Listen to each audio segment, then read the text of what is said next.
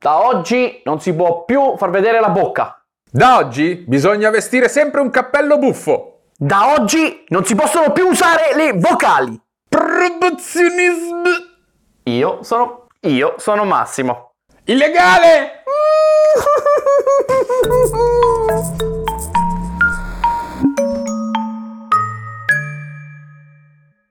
Oh, benvenuti a puntata. No, va bene, basta, facciamo finta di niente, basta, basta illegalità. Adrien, oggi parliamo di proibizionismo, questo periodo bizzarro della storia americana dove l'alcol era illegale. Un periodo che però chiaramente ha dei trascorsi di cui parleremo. Sì, è una storia che comincia eh, verso la metà dell'Ottocento, forse anche un po' prima, in un periodo in cui gli Stati Uniti prendono coscienza di quelle che sono le conseguenze brutte del consumo di alcol, che ai tempi era davvero eccessivo. Sì, sì, era una roba mostruosa. Le, le stime più generose, diciamo a ribasso, parlano di qualcosa come due bottiglie a settimana a persona. Di super alcolici, eh, parliamo di rum, gin, queste cose così. Sì, sì, ho letto qualche qualcosina in più, soprattutto whisky, mi sa che a quei tempi andava bene. Qualcosa, anche se le altre parlano di lo stesso quantitativo al giorno. Sì, esatto. Diciamo che com- come la prendi la prendi non va benissimo, anche perché questi hanno dei risvolti sociali che sono Sì, non è soltanto una questione di costume, è una questione di eh, gente rissosi, gente che si, che si sfida a duello, non violenza solo, domestica, sono ma soprattutto ci sono donne che anche... vengono massacrate dentro casa perché il marito rientra ubriaco. eh, Sì, ma ci chiaro. sono anche problemi di salute perché chiaramente il consumo di alcol eccessivo cirrosi, sì, epatica, depressione, esattamente, e poi, suicidi. e poi c'è anche la questione della dilapidazione dei risparmi perché chiaramente quando sei ubriaco tutto il tempo le tue scelte nella vita non è che sono proprio le più accurate. Diciamo che le due scelte vanno nella direzione del bar. Questionabili, questionabili, questionabili. Quindi da una parte ci sono i movimenti religiosi eh, che intimano alla temperance, alla sobrietà. La temperanza, la sobrietà. Temperanza nel senso religioso del termine, cioè l'essere un po' tutti d'un pezzo, se vuoi.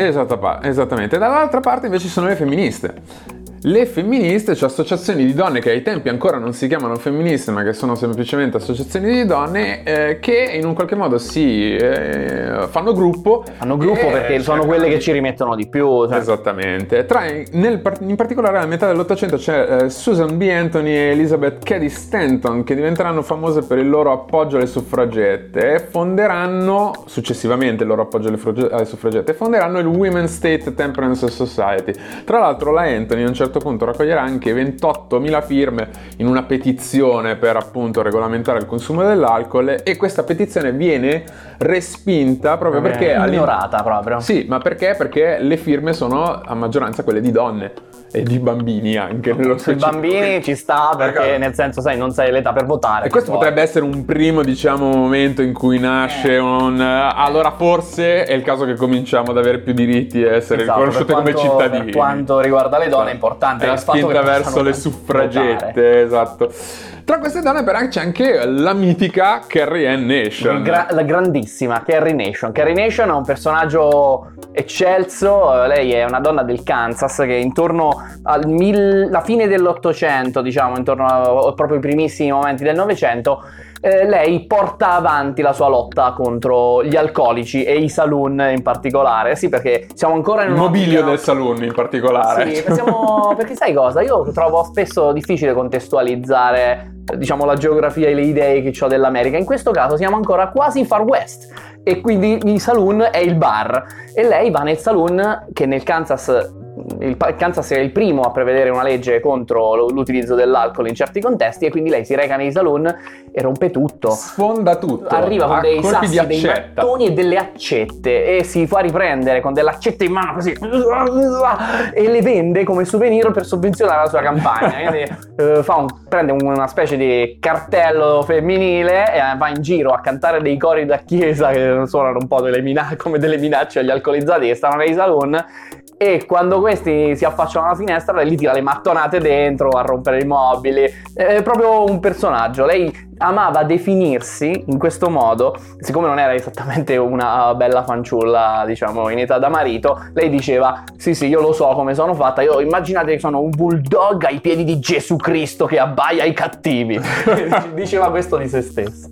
Insomma, queste donne che in un qualche modo si scagliano contro il consumo di alcol, secondo me, è, diciamo, è anche qui un po' che nasce l'ostilità degli uomini verso le femministe, perché siamo in un'epoca in cui non c'è la televisione, non è che c'è lo sport organizzato. Vorrei dire eh, come fa a nascere l'ostilità cioè, tra gli uomini e le femministe se il femminismo ancora non c'è. no, senso, però nel senso... Certo è, che nasce è, adesso. È qui che nasce adesso perché insomma a questi gli stai levando sostanzialmente l'unico passatempo che hanno che è quello di bere.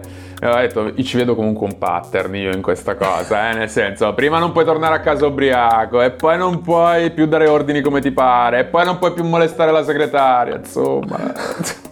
Segretaria del saloon. La segretaria, sì, e che palle. Intuendo che le donne prima o poi avrebbero ottenuto il voto e se avessero ottenuto il voto avrebbero votato per una regolamentazione dell'alcol tra gli oppositori delle suffragette, chi ci sarà? Chi ci sarà? Ci sono in prima linea, proprio in prima linea, davanti, i birrifici. Armati di bottiglie rotte proprio. Assolutamente. Le suffragette hanno tra i loro ranghi tale Phoebe Cousins, una delle prime avvocate donne della storia americana eh, e sostanzialmente per decenni questa è stata il vero faro del movimento per l'emancipazione delle donne. Ma è veramente un simbolo. Veramente un... Un simbolo che però non va a finire proprio bene, bene, no, bene. No, no, no, perché la United States Brewers Association, cioè l'associazione di tutti i birrifici americani, cosa fa? A questa sostanzialmente riesce ad assumerla offrendogli uno stipendio fuori di testa, fuori di testa e in più on top, diciamo, gli offre anche una sorta di, di diaria, una sorta di vitalizio. Una pensione. Esattamente, una pensione vitalizia. E questa sostanzialmente se la comprano, ma se la comprano ma suscitando tutto l'amore della sì, sì, compagna sì. Lei è considerata il traditore della causa femminista per eccellenza, proprio il primo grande Giuda della causa femminista. Tra l'altro non morirà neanche bene perché morirà male, povera e abbastanza sola. Poverino. Sì, nonostante il vitalizio, non ho capito esattamente come sia possibile, però nonostante il vitalizio della United States... Se l'è bevuto. Questi, tra l'altro, non si fermano qui, ma spendono anche una fortuna eh, a far girare dei finti articoli che hanno scritto loro in tutti i quotidiani dell'America, in cui sostanzialmente sono delle finte testimonianze di eh, gente comune che si dimostra abbastanza preoccupata perché le donne improvvisamente si occupano più di politica che dei loro figli a casa. Ah, quindi problema sociale perché la donna non sta a casa con i bambini. Chiaramente, quindi da una parte c'è questo qua che eh, appunto strumentalizzano la figura della donna con i bambini per cercare di evitare che le donne entrino in politica, ma dall'altra parte le femministe stesse, questi movimenti di donne, utilizzano la stessa identica immagine, cioè l'immagine della donna col bambino, eccetera, eccetera, della famiglia che ti aspetta a casa per sensibilizzare gli uomini a evitare il consumo di alcol. Bere, quindi... Perché dicono, eh, non tornerei mica a casa e vorrei picchiare questi qui. Adesso metterò una locandina perché so che c'è, l'ho trovata. Oh, poi per contestualizzare ancora un po' meglio, questo soprattutto da un punto di vista storico, vorrei ricordare che... E anche da un punto di vista delle puntate di mente, cazzo. Sì, eh, me lo spoiler di sempre, fammelo fare a me, mettimelo a me il cartellone con la, con la thumbnail della puntata. Kellogg's, il signor Kellogg's è in questo esatto periodo storico. Anche lui, come queste persone, è un teetotaler, cioè uno di questi mm, moralizzatori che, prevede, che sperano che tutto il mondo inizi a essere più temperante, quindi usi zero alcol. Allora, cosa com'è che non mi stupisce? Non ti stupisce? Vabbè. Se c'è una roba divertente, a Kellogg non gli piace.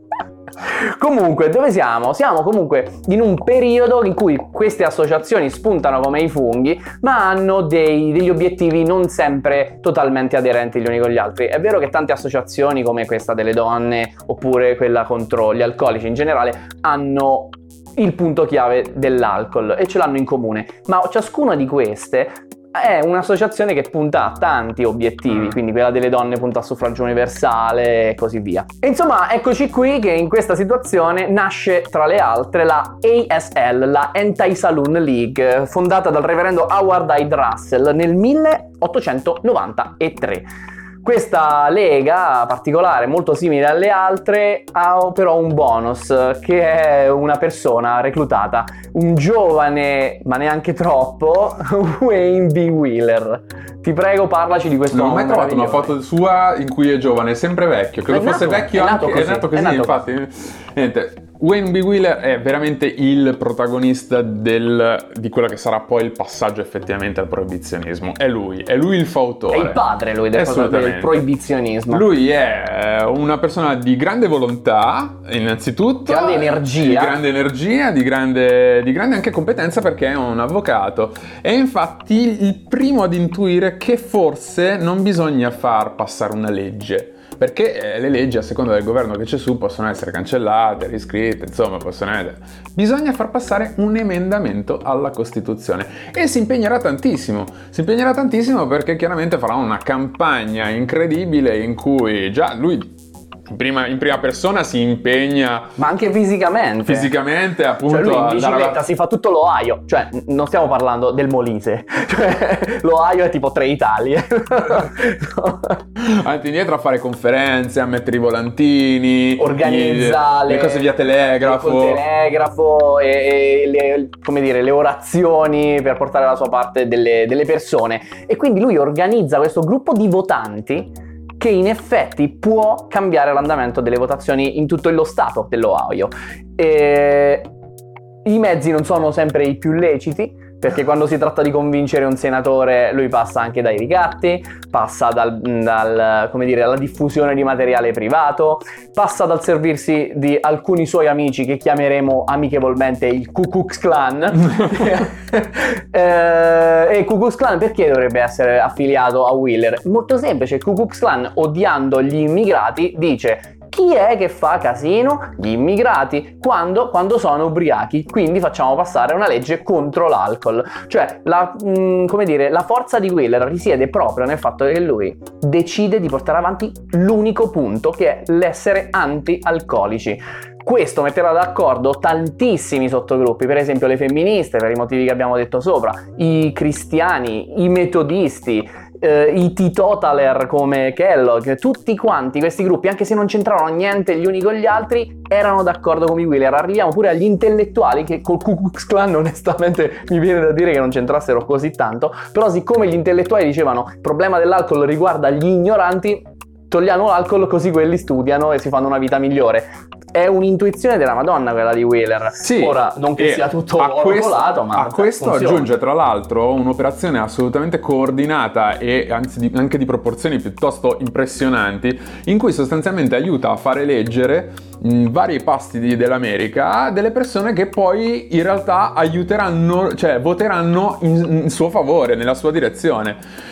E quindi in un qualche modo lui ha tutta una rete di connessione tra, le pers- tra i gruppi che abbiamo citato adesso, che sono quelli che sono appunto contrari all'utilizzo dell'alcol e che stanno promuovendo l'idea del proibizionismo, più le persone che sono in grado effettivamente di votare, lui crea quello che si chiama un pressure group, ovvero l'antesignale, diciamo, il- la lobby antelitteram, quello che è il funzionamento oggi delle, delle O- lobby. Oggi le lobby fanno capo soprattutto ecco, a dei- degli industriali. Sì, dei gruppi industriali che hanno degli interessi comuni Eh, che magari producono la stessa cosa, fanno parte dello stesso settore. In quei tempi non era questo, però è lui che inventa stesso, esatto, questo modo di far politica, questo modo di fare pressione di Siamo agire sulla tanti, la vogliamo così, votiamo soltanto uno che è d'accordo con noi. Il risultato è che 70 senatori, tutti compatti, sono d'accordo con lui. Chi prova a mettersi contro viene distrutto, carriera finita. Ma perché questa cosa ancora non passa nonostante ci sia tutto questo sforzo? Perché son- fondamentalmente l'accisa sull'alcol, cioè la tassa sugli alcolici, in quel momento storico, nel primo decennio del, nove- del- del 1900, È importante. È importantissima, È è, la seconda entrata del governo americano, Dove dove, la la, prima- prima... è la tassa sulle importazioni. Sull'hamburger. No, la tassa sulle importazioni. No,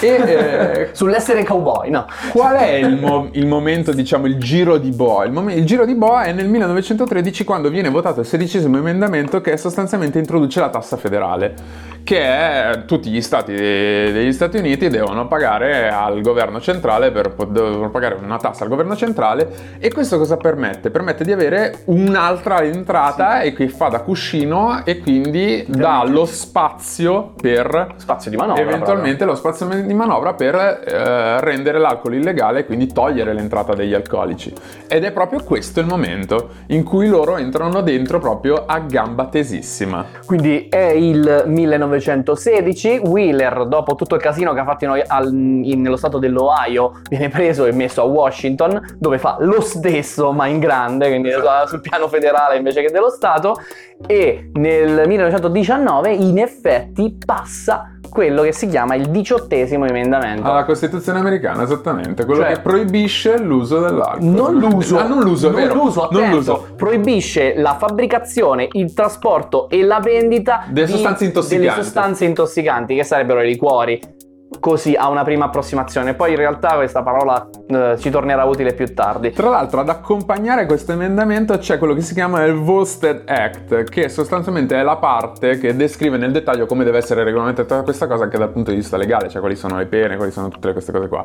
E ehm, nonostante prenda il nome di Andrew Volstead, che è l'uomo che l'ha portata questa cosa, e l'ha fatta firmare, in realtà chi l'ha scritta si l'ha chiama, scritta Wheeler. In realtà si chiama il Wheeler Act, Esattamente. la verità. Wheeler non si capisce come ha un, riesce a... È l'uomo più potente d'America. Sì, riesce a prendere nelle sue mani un potere enorme al punto che tutte le seguenti leggi sull'argomento richiederanno la sua approvazione, cioè come se fosse lui il papa, hai capito? Re, re, re Wheeler, Re Wayne, John, no, non John Wayne, forse Bruce Wayne. Quindi passa... Quindi è il 17 gennaio 1920, giusto giusto cent'anni fa e entra in attività, entra in azione, non so come si dice legislativamente parlando, ma insomma funziona il, il proibizionismo. Quindi non si può più, niente più alcol, niente più di niente, tutto a posto. Nessuno beve più. Esattamente, società virtuosa, sana, più elevazione morale? No! eh, no, perché come al solito tu proibisci una roba e quindi la gente la fa uguale, ma di nascosto, forse addirittura di più. Esattamente, aumenta il fascino dell'alcol perché chiaramente si aggiunge un po' il brivido del eh, proibire. Dai, dai. Nascono gli speakeasy che sono uh. questi locali che ce ne sono alcuni che sono delle cazzate. Allora, non è tutto il grande Gatsby, no, capiamo. No, assolutamente no. C'è la capanna diroccata e eh, l'angolo della strada, quello che ti fa pipì nel bicchiere. Però ci sono anche i locali quelli fighi, quelli che sono locali alla moda, sì, perché c'è no? dentro, ci sono dentro le ragazze flappers eh, alla moda, perché la moda è quella. Ci stanno le, i neri che fanno il jazz. I neri che fanno il jazz, esattamente, e è un, è un punto di incontro e di socializzazione un po' troppo socializzazione perché ci socializzano anche le forze dell'ordine eh sostanzialmente. Sì, anche il sindaco sta lì dentro. Vabbè. Parliamoci chiari, è un segreto di Pulcinella l'esistenza di questi speakeasy e quindi, corruz- quindi consumo di alcol, corruzione delle autorità e soprattutto aumento del crimine organizzato. I Dutch Schultz, gli Al Capone. Come non parlare di Al Capone? Così, eh, lo sapevi che tra le altre cose che sono successe in questo periodo c'è un innalzamento vertiginoso della produzione del vino liturgico? Ma certo che lo so! Beh, c'è questo, questo, fenomeno meraviglioso, L- c'è un piccolo escamotage, puoi produrre alcol, si serve alla messa e quindi iniziano a venire fuori vini diversi, vini con grandi sapori diversi, una scelta, il Cabernet Sauvignon, purché santificated. Purché... e sempre parlando di vino, c'è anche una seconda possibilità. Io che ho prodotto dell'uva, cioè non è illegale. Tutta, tutta la vita, tra l'altro. Tutta perché... la vigna, tutta la vigna, tutta la vite. esatto. Non è illegale produrre l'uva, il problema è fermentarla. Allora tu che fai? Io ti posso vendere un cartone in cui c'è un concentrato di succo d'uva. Che tu diluisci nell'acqua. Che tu diluisci nell'acqua e puoi berlo come succo d'uva. È un sano rimedio, è rinfrescante, è naturale, è zuccherino. Che buono è, sviluppa il tutto, tutto, soprattutto però mi raccomando. Sulla confezione c'è scritto? Mi raccomando, non, ma dico non sottolineato, non lasciarlo troppo lì Eh, occhiolino, occhiolino. Non me lo ci lasciare lì per più di 21 giorni, che sennò. Se no succede una roba molto brutta, diventa anacolico, wink wink, ok? E c'è questo, è bellissimo il merchandising di questo tipo. Assolutamente. Ma c'è anche la questione dell'alcol medicinale. Oh, finalmente. Nei primi sei mesi di proibizionismo più di 15.000 medici fanno domanda per avere l'autorizzazione a prescrivere e vendere alcol a scopo medicinale, come whisky, scotch e gin. Niente di meglio per guarire Non è, dalla pellagra. non è esattamente lo sciroppo alcolico la soluzione Schlum, eh? parliamoci... Per quanto? Allora, chiaramente l'alcol diventa eh, cura per il cancro, diabete, morsi di serpente e la qualunque, ma questi non sono i medici a dirlo, cioè non sono i singoli medici che cercano di fare un po' la cresta. No, no, No, no, è lo dicono, lo dice l'American Medical Association che lo dichiara in un referendum del 1922 in cui elencherà 27 patologie per le quali l'assunzione di bevande alcoliche può essere usato a scopo terapeutico. Ci sta, d'altronde i batteri li sterilizzi, li bruciamo, vivi con l'alcol, va solo bene. Certo, come no? Il Prohibition Commissioner John F. Kramer cita in un suo rapporto un medico che ha firmato 475 prescrizioni per del whisky in un solo giorno. Mito, tra l'altro gratis mi hanno Allora, detto, giusto? Non credo proprio. Allora, eh, questo, allora, da una parte, i, medici che ci fanno, la- che ci fanno qualche dindino in più. di cresta. Un tantinello di cresta. Dall'altra parte si rubano i libretti di prescrizione, dall'altra parte ancora si fabbricano dei, dall'altra parte si fabbricano dei libretti falsi, e perché no? Per Ma far- ancora, io ti do il libretto vuoto, poi tu ci fai quello che vuoi, basta che mi dai i soldi. Cioè. Allora, c'è una malattia che esce fuori che si chiama Jake Leg, che è sostanzialmente una zoppia, una sorta di andamento claudicante, che è una paralisi parziale delle gambe legata al consumo di medicinali alcolici contenenti fosfato di, cri- di tricresile. Eh, che la cui ingestione eh, causa neuropatia perché, e anche impotenza. Ma perché? Perché sostanzialmente Jamaica Ginger, che era una sorta di bevanda medicinale, un po' una sorta, sai, di questi... Di Un tonico. Mm, sì, ma anche una di quelle robe che cura un po' tutto. Ah, ok. Tipo Eh. l'acqua radioattiva. Esatto, tipo l'acqua radioattiva. Eh, roba. I produttori di questa roba qua introdussero tra gli ingredienti il fosfato di, di tricresile. Eh, secondo alcune fonti per sopperire alla mancanza di olio di ricino, secondo altre per mascherare la percentuale di alcol. Ah, ok, quindi renderlo Esatto, solo che questa roba chiaramente Vabbè. l'hanno scoperto dopo che causava questa sorta di neuropatia. l'hanno scoperto dopo anche loro. Ma ci sono anche le farmacie, perché chiaramente non- le farmacie non operano tutti i controlli necessari. Arriva uno con la, con la cosa del medico, Eh, va bene, va bene, va bene. Ma soprattutto diventano parte attiva di questa farsa. Bravo. George Remus ha una licenza, ha una laurea in legge e una in farmacia. E cosa fa? Fa che si va, a- sa che si possono comprare degli, alcol, degli alcolici a scopo medicinale con la prescrizione di un medico, ma che lui le può vendere in quanto farmacista, ok? Quindi cosa fa? Va a comprare delle distillerie in Cincinnati, tutte le distillerie che hanno fallito perché non potevano più, eh, Ah, per- che non potevano più prezzo produrre alcol, esattamente. Eh, e cosa fa? Produce l'alcol da una parte e le- nelle sue distillerie e le vende nelle sue farmacie, cioè lui praticamente controlla tutta, Tutta la, la filiera. Esatto. Un ragazzo povero, immagino. Esattamente, Par- parte dell'alcol prodotto finiva nelle sue farmacie, parte invece veniva rubato, tra virgolette, per essere rivenduto negli speakeasy. Abbiamo capito il personaggio, ma soprattutto c'è un altro grosso personaggio, Charles Walgreen, che negli anni 20 passa ad avere circa una ventina di farmacie sotto suo controllo. Circa Robetta. negli anni 20 sono solo 20 mm, all'inizio degli anni Gli 20. anni. Alla fine degli anni 20 sono 525 Appena. le farmacie sotto il suo, sotto il suo controllo. Dominio totale. Sostanzialmente nessuno sa esattamente qual è il successo di questa, eh, cioè qual è il segreto di questo successo, nessuno lo sa per certo, però sta di fatto che adesso Walgreens è la seconda catena di farmacie più grande degli Stati Uniti. Ah, da qualche parte bisognerà pur cominciare. Esattamente. Quelle le fondamenta di questa ricchezza mm, questionabili. Poi ci sarebbe quelli che si producono l'alcol in casa. Sono i bootlegger, questi, questi li conosciamo tutti perché eh, forse molti hanno sentito parlare di moonshine, che sarebbe il gin fatto nella vasca da bagno. Quelle che si vede nei film eh, ambientati nel sud degli Stati Uniti.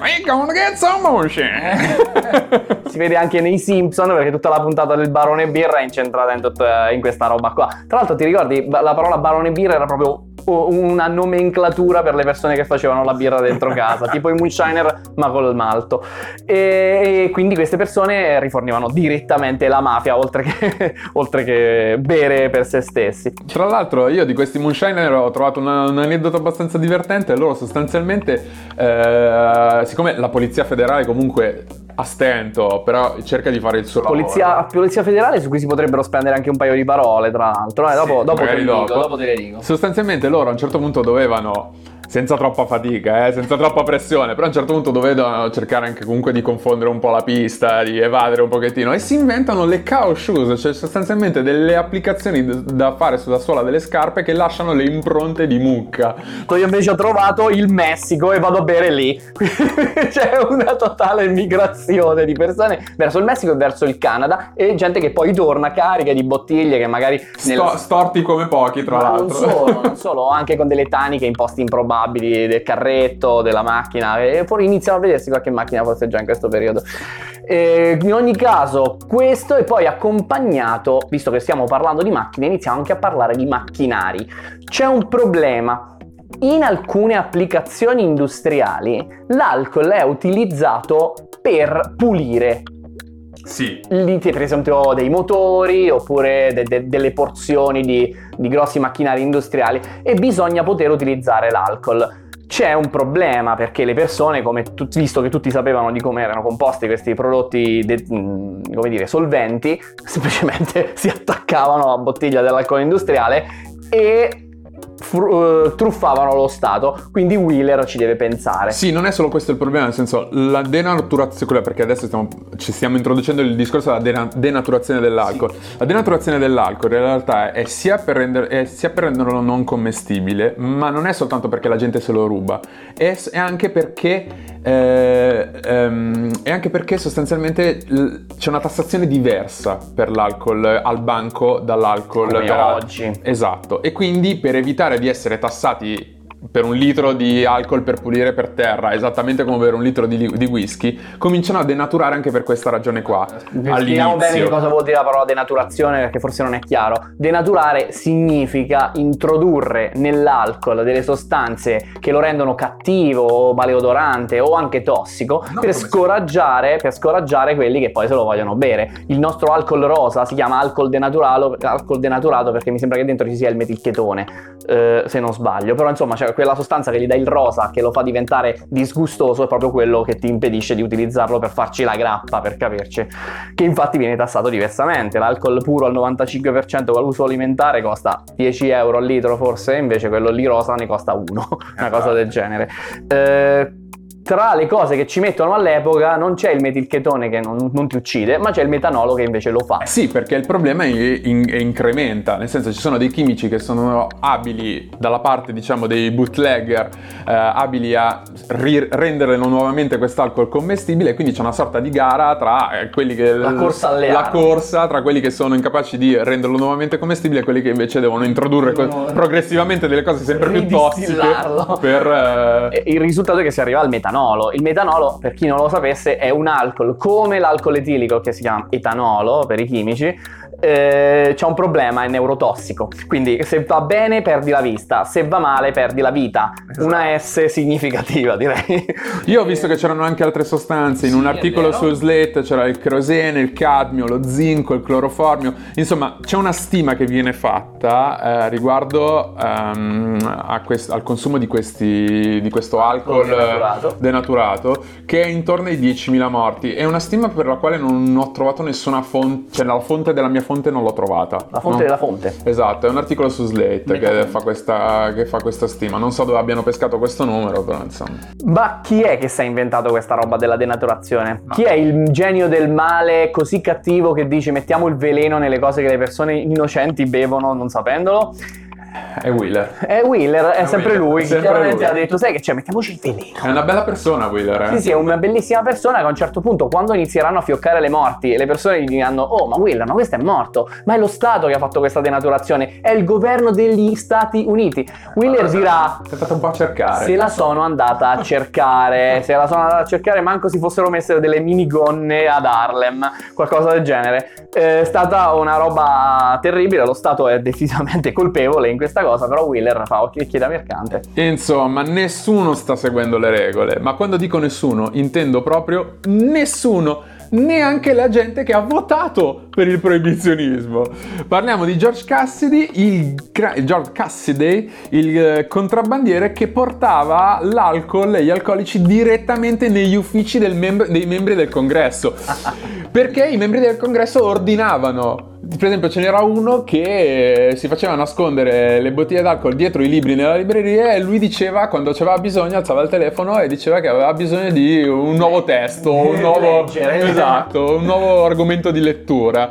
E insomma, dietro la sua ordinazione, appunto, vengono portate, eh, vengono consumate bottiglie di alcol, ma a, a dozzine negli uffici del L'uomo congresso e negli appartamenti verde. del congresso. L'uomo col cappello verde sì. suo soprannome. E insomma, sta roba non funziona.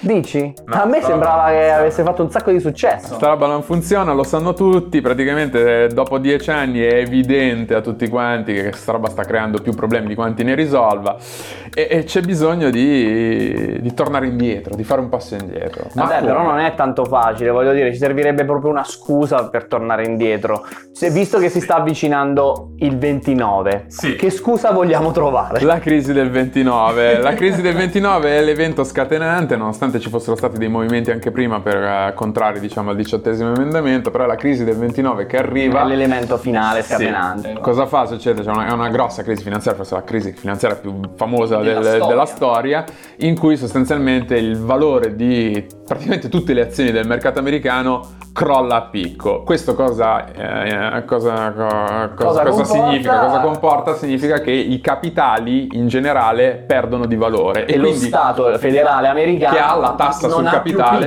è perché c'è una tassa sul capitale, quindi loro stanno guadagnando di meno. Cioè quella cosa cuscinetto che permetteva allo Stato di, eh, de- di criminalizzare l'alcol viene a mancare perché non ci stanno più i soldi e quindi adesso decriminalizziamo. E bisogna decriminalizzarlo. Una prima mo per poterlo tassare nuovamente, per Bisogna- poter tassare nuovamente E adesso ci l'alcol. serve un bel cavillo, un loophole da sfruttare. La prima cosa che succede è che nel 1932 Franklin Roosevelt, Detto dell'ano. esatto, proprio lui, ridere. e chissà Il signor perché, Dell'ano. esattamente, eh, fa cambiare come prima cosa la definizione di bevanda inebriante, quello che avevamo detto Intossicante, prima. intossicante. Sì, intossicante. Sostanzialmente cosa succede? Eh, alza la soglia di tolleranza, tra virgolette, la birra diventa legale nuovamente. Cioè prima era considerata intossicante una sostanza che avesse tipo più del 2%, adesso dico un dato a caso per farlo capire, adesso diciamo che intossicante è sopra il 3, quindi tutti quelli a 2,5 adesso sono legali. Esattamente, una genere. cosa del genere. Non D- si può- ripeto, i dati non sono questi, era per fare un esempio. Eh, rimane comunque il problema degli alcolici più forti, e siamo appunto nel 32 con, con Roosevelt, non san- quello che si accorgono è che l'aveva pensata bene Wheeler, perché non si può cancellare un emendamento americano, perché non c'è proprio la procedura, cioè non esiste una procedura per poterlo fare, e quindi devono trovare una gabola, la gabola è fare un altro emendamento che sovrascriva quello precedente, che è il ventunesimo emendamento.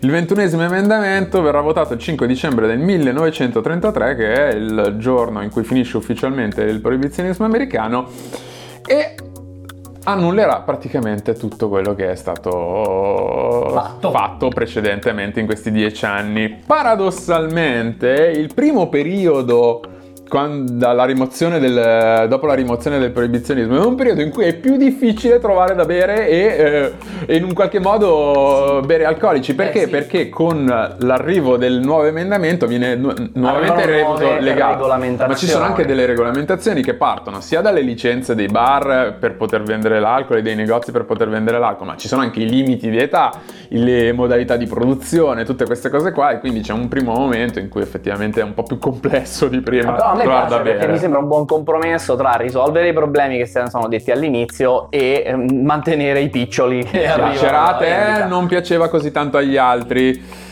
Il diciottesimo emendamento della Costituzione americana eh, è l'unico emendamento della Costituzione americana Ad essere, essere stato repelled. Esatto. Dice repealed in. Repealed.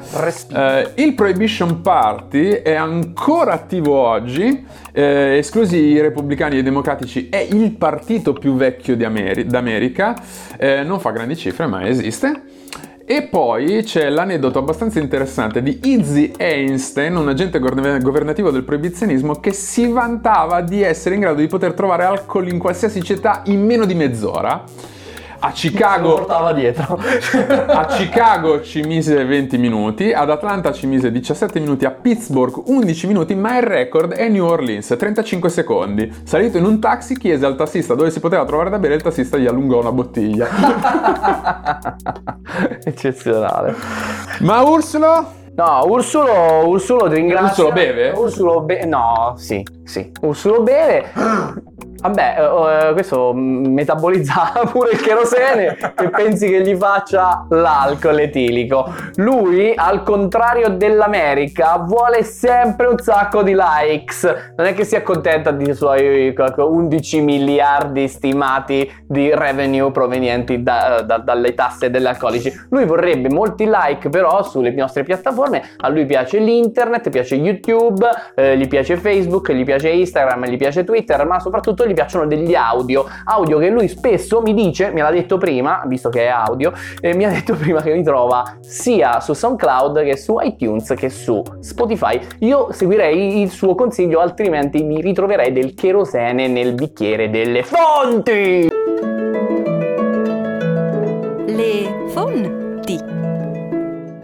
C'è un problema di continuity però. Sì, lo so, volevo dire molte cose e mi sono venute No, male. c'è un problema di continuity perché avevamo stabilito in una puntata precedente che Ursulo non aveva i polmoni, quindi come te l'ha detto? L'ha scritto. L'ha detto per iscritto. Allora, fonti, BBC, Oh, non si può dire niente in questo. Fortuna che è il mio canale anche, no? Te dici, oh, con canale YouTube dici quello che vuoi tu. No, dici quello che dice Adrian. Fonti BBC, The Time When Americans Drank All Day Long, Smithsonian Wayne B. Wheeler, The Man Who Turned Off the Taps, ah, ce l'ho questa, bello, sì, Atlas Obscura, The Lucrative Business of Prescribing Booze During Prohibition. Poi ho due siti, constitutioncenter.org e Find Law, dove ci sono gli articoli della Costituzione americani e la spiegazione e il commento. Io vorrei, oltre ad aggiungere delle cose che adesso vi dico, vi ricordo che eh, gli articoli sono in descrizione, neanche tutti, perché sto giro sono talmente tanti Ah, che sì. probabilmente li metteremo anche nei, nei commenti. commenti perché sono tantissimi. Quindi io ti aggiungo un articolo su The Guardian, How Prohibition Backfired and Gave America an Era of Gangster and Speakeasies, un articolo su History.com, eh, How Prohibition Fueled Rise of the Ku Klux Klan, i nostri grandi amici, eh, non sono grandi amici. E poi il, sul Times, quello che ci dicevo già prima, The History of Points Alcohol includes an unlikely culprit, the US government. Whee! Andiamo a festeggiare che è finita la puntata, offro io. Con del succo d'arancia però. Ramophonen!